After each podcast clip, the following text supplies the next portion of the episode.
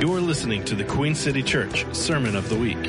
For more information on this message and other resources, visit queencity.church. Um, yes, Lord, speak through me this morning. I'm also going to pivot here a little bit just because I want to reference it. Make sure what I'm seeing here is up there. So we are in our series, The Fruit of the Spirit, which we've been in for two and a half months now, since the beginning of the year. Um, and my first thought was to speak on one of the fruit, one of the fruits. And I thought, I'll talk about patience. Um, because I lack it. I don't mean the, actually the good kind of patience that we try to teach our kids, that level of patience, but I mean deep patience, the kind that takes years to wait for a promise to be fulfilled. I think often about something that Gary Vaynerchuk said. Anybody Gary V fan in the room? Couple. He's an entrepreneurial speaker, businessman. He's not part of the faith community he says in the context of businesses and dream fulfillment and entrepreneurship, your lack of patience is killing you. I think about that all the time because I feel the death that happens when I'm impatient. Things take time. Dreams take time. It was a natural progression on the last thing I spoke about in December about um, Advent, this active waiting, Kairos time. So I decided I'm not going to speak on patience. it was sort of a continuation. Didn't want to repeat myself too much. And then I thought maybe I'll speak on peace. And this idea that we are all to be agents of peace in a volatile world. But I don't know if I was ready to talk about that. I, there's still so much tension I have about that. There's war imagery all throughout the Bible to say nothing of war history. And then Christ is this counterpart, this counterpoint, bringing peace in a very divisive, volatile, war-torn time. And it felt like that was going to be a des- destined to be a very politicized message, and I just wasn't quite ready. So then I landed on, let me talk about the fruit of the Spirit as a concept, as an idea. And once I explored this, it felt like, okay, this is maybe where we can land, where we can explore. As Robin said earlier this morning, Thomas is going to pontificate. He didn't know what I'm speaking of, but I think my nature is to pontificate. Sometimes it's too deep for a Sunday morning and I have the honor of speaking on Spring Forward Sunday morning, where everyone's a little out an hour um, delayed. So hopefully we won't be too pontificatus. I don't know what that word is. So, oh, my slides changed here. Oh, I'm back on the announcement. Interesting. Here we go. We're good. Let's look at Galatians. There we go. All right. 522. This is the text for this series, right? We've read this a number of times now. By contrast, the fruit of the Spirit is love, joy, peace, patience, kindness, generosity, faithfulness, gentleness, and self-control. There is no law against such things. This is the New Revised Standard. A lot of translations translate generosity as goodness. There is no law against such things. Look at the first two words there. By contrast, the fruit of the Spirit is. By contrast to what? You might ask. Well, if we go back a few verses to verse 16, we can see the contrast Paul is making here. Live by the Spirit, I say, and do not gratify the desires of the flesh. For what the flesh desires is opposed to the Spirit, and what the Spirit desires is opposed to the flesh. for they are opposed to each other to prevent you from doing what you want. But if you are led by the Spirit, you are not subject to the law. Now the works of the flesh are obvious. Fornication, impurity, licentiousness, idolatry, sorcery, enmities, strife, jealousy, anger, quarrels, dissensions, factions, envy, drunkenness, carousing, and things like these. As if he didn't list kind of all of them. I am warning you, as I warned you before, those who do such things will not inherit the kingdom of God.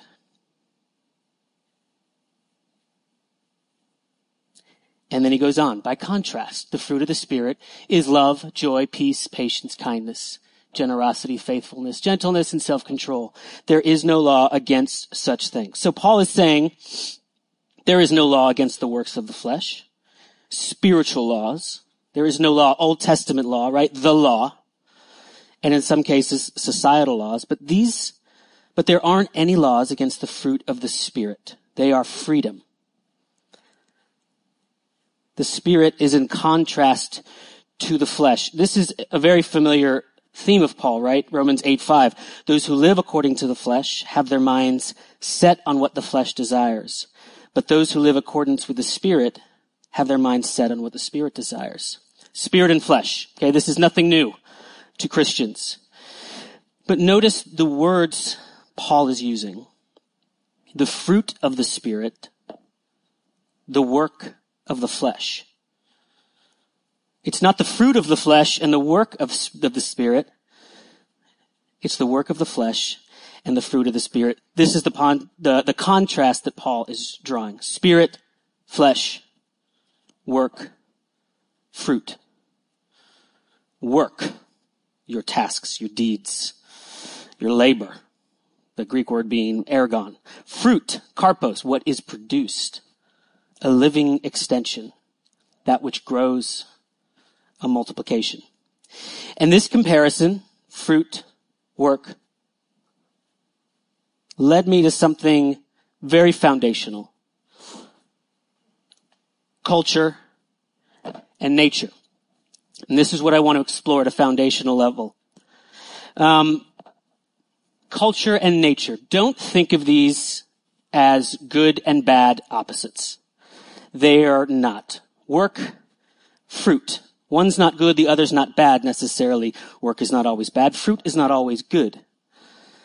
These are ideas that work in tandem and in contrast to each other. And they reveal an ideal that we began with pre-fall and that we will return to. And the grand middle, the intersection of culture and nature is what we call life. And it's a daily practice to understand culture and nature, work and fruit.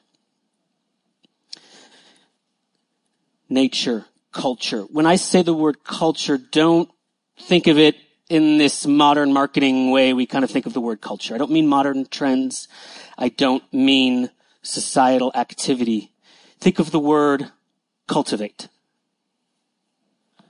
or a scientist who grows bacteria in a lab. That's called a culture. URE, the suffix there, means process or a result, a process leading to a result. Cult, the prefix, means to inhabit, inhabiting. This idea of this ever-present inhabiting. Culture is the process of inhabiting. Nat, the uh, prefix to nature, means born. Nature, the result of birth. In the beginning, God created nature. And then man created culture. Culture is that which is made by us, by mankind. Nature is that which is unmade that which already was, or what occurred naturally. Or if you want to put it another way, that which is made by God. Let's stick with nature and culture for just a second longer. Uh, and I'm going to employ some visual aids because, as I said, the intersection of nature and culture is where life is lived. And it's at the center of what I'm trying to communicate uh, in the context of fruit and the spirit. To inhabit nature is to begin to cultivate it. Specifically for mankind. It's sort of like um, Schrodinger's cat, if you know that scientific concept. The very act of observation changes the thing being observed.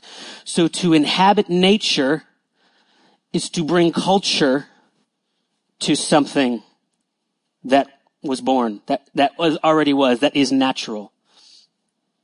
And pure nature, that is nature without culture, nature without inhabitation, is often terrifying. To engage with it to the extent that we can here on earth is as close as we can come sometimes to sort of feeling what it is like to engage with God in the material world. Consider these images of pure nature. The open ocean. I don't know if that's the Mariana Trench, which is the deepest part on earth, but the deep abyss. Just think about the ocean. You start to feel terrified if you're like me because there's something uninhabitable. We, we recognize the threat it is to our survival, to our ability to inhabit the open desert. It's the Amazon rainforest. Parts of the earth, the last part of the earth that's not a, underwater, that has yet to be fully explored by any human. It is yet to be inhabited. There is no culture in parts of that nature. Outer space, that's Mars. Uncultured, uninhabited. Mount Everest. You, you, if you think about these things, you feel a little bit of fear, right? You feel a little terror because we start to naturally consider our own ability to be wiped away or our inability to live. Similarly, pure culture can be terrifying. That's the Large Hadron Collider. I don't know if you guys know about it. You should search it. One of the most terrifying, exciting inventions of, of man. That is mountains of plastic. Pure culture. Over culture. You can see where I'm going, perhaps. It is where culture meets nature, where there is a balance that we feel safe, that we feel peace, we feel a promise. We feel like we can thrive. Culture in nature. That is life.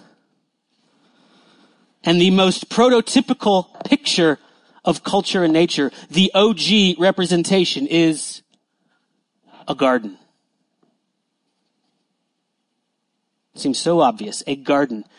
Nature and culture in perfect balance. And what happens in a garden? fruit is produced. Go all the way back to the beginning. God created nature. Then he created mankind. Then he placed them in a garden, which is a cultivated place. Eden was actually created by God. So, in actuality, our ability to cultivate nature is a reflection of God. God did it first. We are in his image. He created nature and then he cultivated it by making a garden and he placed man into it. Adam and Eve enjoyed the garden and its fruit. And they were free. Freedom in the spirit like Paul talks about. Freedom in the spirit. There was freedom in a garden. They could rest. And then Adam and Eve were banished from Eden because they ate of the fruit of a tree that was off limits. I'm not going to get into those trees and that fruit in this. That is a whole other very interesting deep dive. But it's no accident that fruit and gardens are one of the, if not the central metaphors in the Bible. Remember what a metaphor means. I talked about that last year. It is a way we transfer meaning. It is how we understand our story the garden as a metaphor, frames the entire Bible and it is all throughout. And at the central is the fruit of the Spirit, Galatians 5. God banished them to Genesis 3:23 to till the ground from which they were taken. By the sweat of your face you shall eat bread. Bread being a product of nature and culture, right? Nature of, of a wheat cultivated into bread. You now must sweat to cultivate. You must now till the ground from which you were taken. Fruit, work. Eden is paradise, right? It's our original resting place. And our need to work the land outside of Eden is a result of being banished from that garden. Now our effort post fall, after the fall, this era we're in now, is that we can work the land unto the Lord. That is our invitation. That is our work. Work is not evil. We can do work nobly. Colossians 3:23. Whatever you do, do it as unto the Lord. My grandfather founded a retreat community in Korea built on the idea of work as prayer. A community working together, working the land, tilling the land. They have farms. They have gardens. Similarly, our friends, Queen City's friends, a place for the heart, this farm in Sophia, this retreat center is built around the idea of cultivation, working the land unto the Lord. So when we talk about works in the negative sense, being work based, we're talking about doing works for approval, for status, versus unto the Lord, or to produce good fruit. Work can be good. But paradise, Eden, that ideal that we began with, remains the ideal for just sitting, peace, enjoying fruit.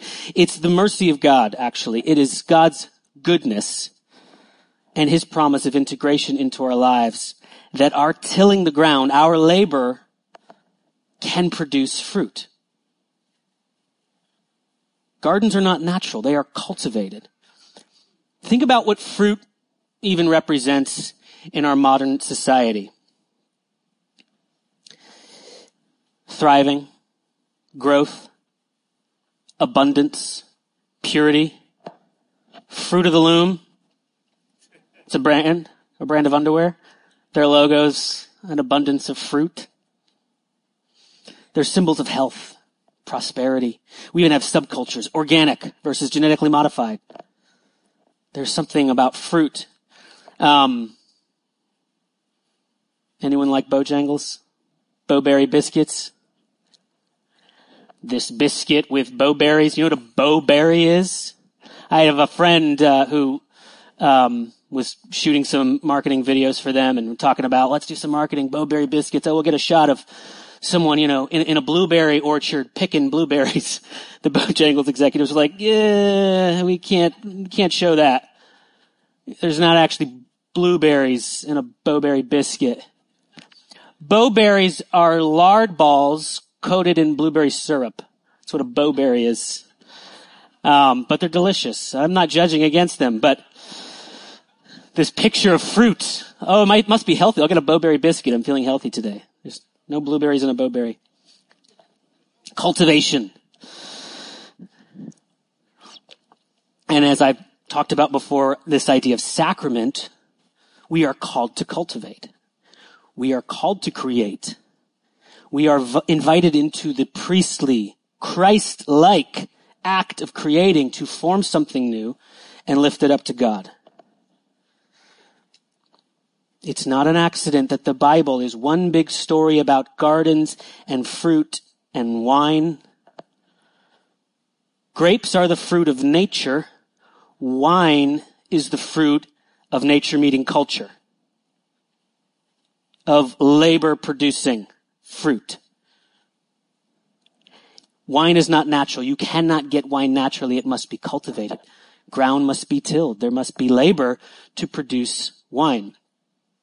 There is good fruit and good labor, just like there is bad fruit and bad labor. This is the contrast Paul is making in Galatians 5.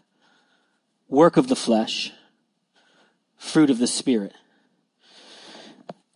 This occurred to me as I was preparing, and I won't explore this here, but this is pretty compelling to me as I ponder the implications of Jesus' first miracle at the wedding where he turned water into wine.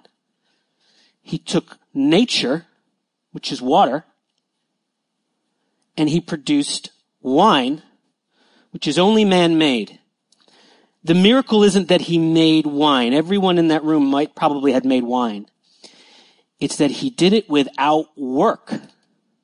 He skipped the tilling part and took nature and made wine. No tilling of the ground. It was as if it was a peek back into paradise before we were banished or when we return where you can just rest in a garden. Really interesting to think about. But that's just me musing about that. There's a lot of messages centered around that specific miracle. Back to the message. God's not waiting for us to return to paradise. He has invited us here and now to engage in the garden, to be cultivators in a garden, to bring nature and culture together. I want to make sure I'm drawing a distinction between the work of our hands and the work of our flesh. Because flesh is often the word used in contrast to the spirit. Back to Galatians 5. Now this is actually several verses earlier in verse 13. For you were called to freedom, brothers and sisters. This is your calling. Only do not use your freedom as an opportunity for self-indulgence, but through love become slaves to one another. For you were called to freedom. You were called to life in the garden. That is freedom. A life tilling the ground can be redeemed, is redemptive, but it, it, it was not our original freedom. But we've been offered a life of freedom in the Spirit. Slavery, slaves are those forced to till the ground. That's why it's a very perverse sin against humanity. It takes away that freedom. Forcing under threat of death, till the ground, as opposed to engaging in the invitation that Christ offers. But do not use your freedom as an opportunity for self-indulgence. That is the risk of freedom that we can work in the flesh. Paul then gives a list, which is not exhaustive by any means, of here's many ways you can work in the flesh. Many products of a fleshly work are these things. But by contrast, the fruit of a life in the Spirit is love. To lay aside your life for another. Joy. A calm delight in the present circumstance. Peace. A lack of tension. A lack of strife. Patience. Waiting. Surrendering. Anticipating. Kindness. Goodness in action. Generosity or goodness. Giving more than is asked. Gentleness showing mercy, giving freedom where punishment is due, faithfulness, being loyal, doing what you'll say, staying the course, self-control, not indulging in the work of the flesh. This is the fruit we can cultivate by a life in the Spirit. Let me ask, how is fruit cultivated? How do gardens work? Any gardeners in here? Few of us. I don't mean professional. My wife's an amazing gardener. I love watching her cultivate our garden. What do gardens need? Water, seed, sun, soil, nature. They need nature. And they need tilling. They need labor. That's the culture part. What kills a garden? Neglect. Weeds are often the fruit of neglect. Too much water. Too much sun. A desert is too much sun to the point of death. It's the antithesis of a garden. Eden actually means well-watered place.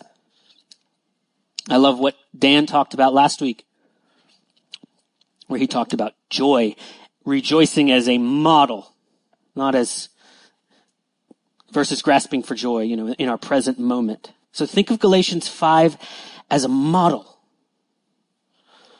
Don't work in the flesh and produce this list of fleshly works. Do live by the Spirit and produce this list of good fruit. Our gardens need work. It takes labor. And some of us are better than others at certain kinds of cultivation. This is why we need the church.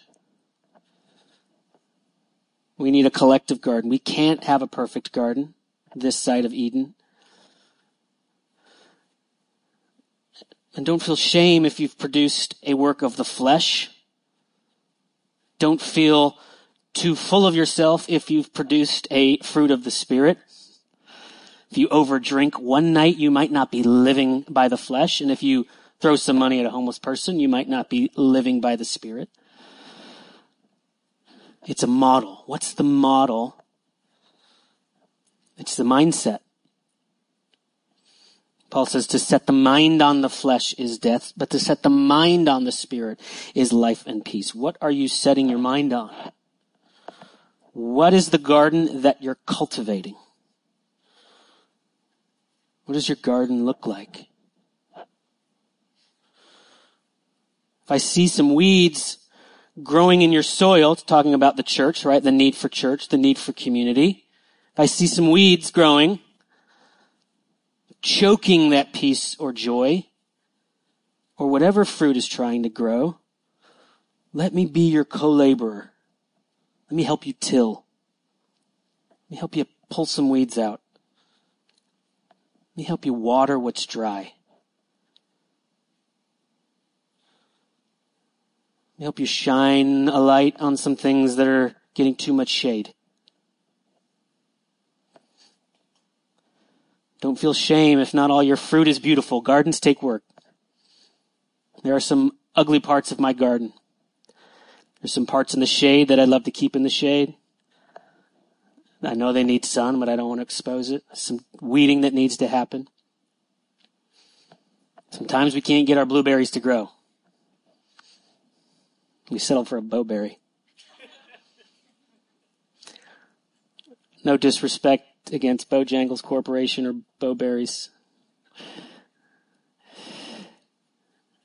If you can see through the lens of nature and culture, the whole Bible becomes a story of a garden. Our whole life in the Spirit becomes an act of gardening. The whole Bible. Matthew 7. Beware of false prophets who come to you in sheep's clothing, but inwardly are ravenous wolves. You will know them by their fruits. Are grapes gathered from thorns or figs from thistles? In the same way, every good tree bears good fruit, but the bad tree bears bad fruit. A good tree cannot bear bad fruit, nor can a bad tree bear good fruit. Every tree that does not, that does not bear good fruits is cut down and thrown into the fire. Thus, you will know them by their fruits. Nature needs culture. You cannot survive in pure nature. The very act of looking at it gives us a little bit of that dread. Or at least you can't grow healthy. There's a whole TV show called Alone about the very act of surviving in pure nature. It's a pretty cool show. But you can't grow healthy. The winner is the one who starves the least. You must cultivate fruit. If we were cast into the wild, we'd instinctively start to cultivate. to till. And as I said before, the beauty of God is that he takes what was originally a, punishment, tilling the ground, and he offers us a redemptive exchange. That's mercy. That's gentleness. That's goodness. That's the Spirit showing us what the fruit of the Spirit is. Ezekiel 36. Thus says the Lord God, on the day that I cleansed you from all your iniquities, I will cause the towns to be inhabited and the waste places shall be rebuilt. The land that was desolate shall be tilled. Instead of being the desolation that it was in the sight of all who passed by. And they will say, this land was desolate. This land that was desolate has become Eden has become like the Garden of Eden, and the waste and desolate and ruined towns are now inhabited and fortified. Then the nations that are left all around you shall know that I, the Lord, have rebuilt the ruined places and replanted that which was desolate. I, the Lord, have spoken and I will do it.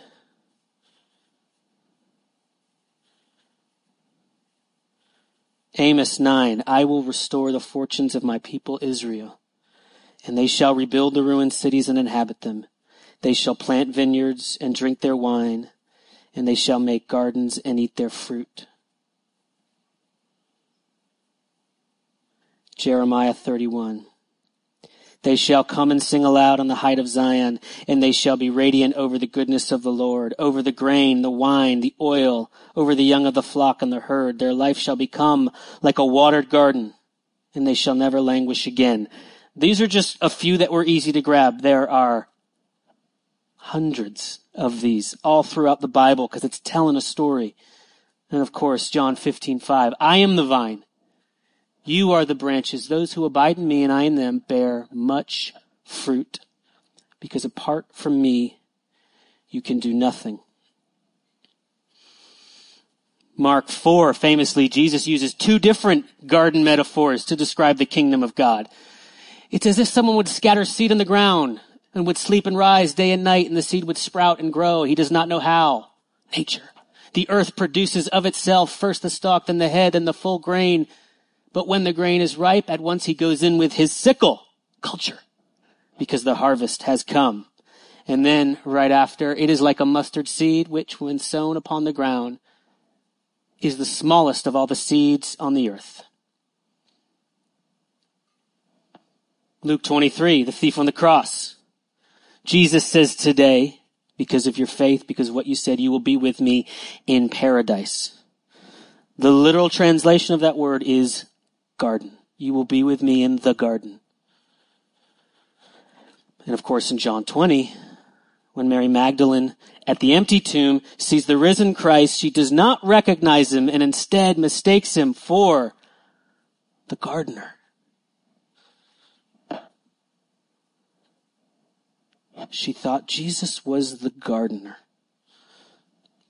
There's a word in science, in math, when you're developing theories and trying to simplify what's complicated, the things that really kind of piece together perfectly and make sense.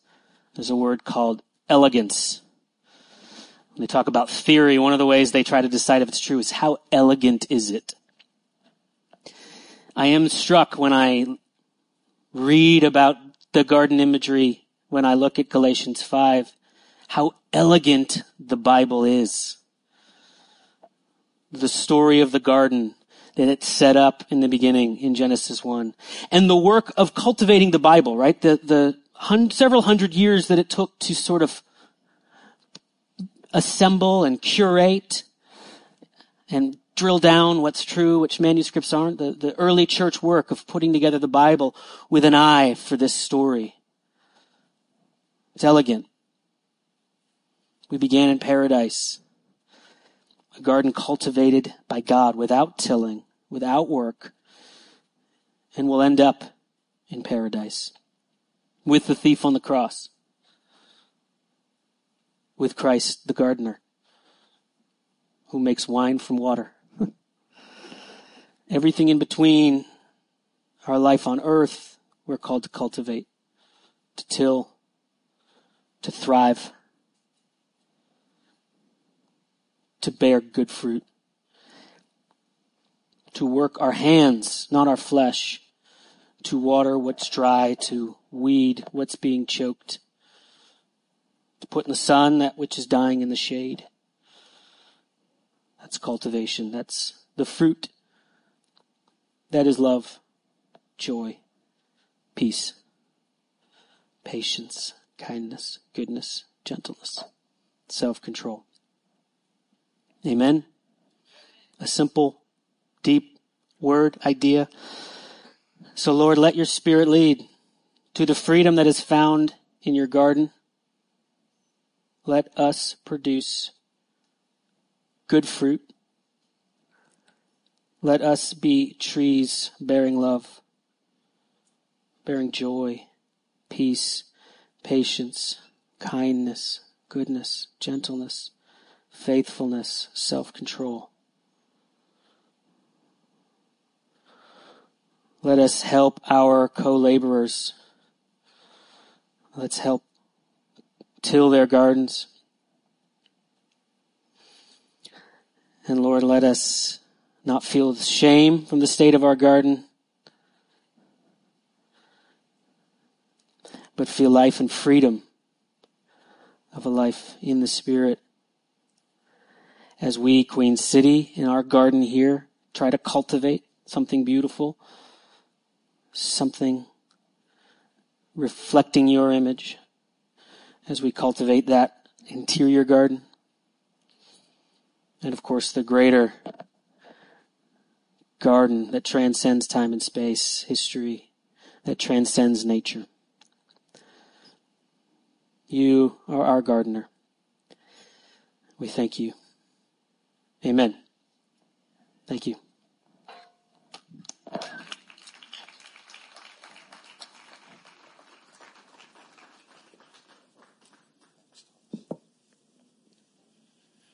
I was thinking of a particular word as Thomas was speaking, and that word is yield. Y E Y I E L D. I almost misspelled the only word I was thinking about. And the idea is um, to yield is to give way to. And so when you're looking at works of the flesh versus fruit of the spirit, the idea is both, both of those have resource. Both of those present some kind of an impulse. So the idea is which one do you yield to? I think that's a vital uh, thought process there. Which one do you yield to? Because it's obvious we don't produce the fruit, but we can produce the works of the flesh. What do you yield to? So. Thank you, Thomas. Thank you very much. You've been listening to the Queen City Church Sermon of the Week. For more information on this message and other resources, visit queencity.church.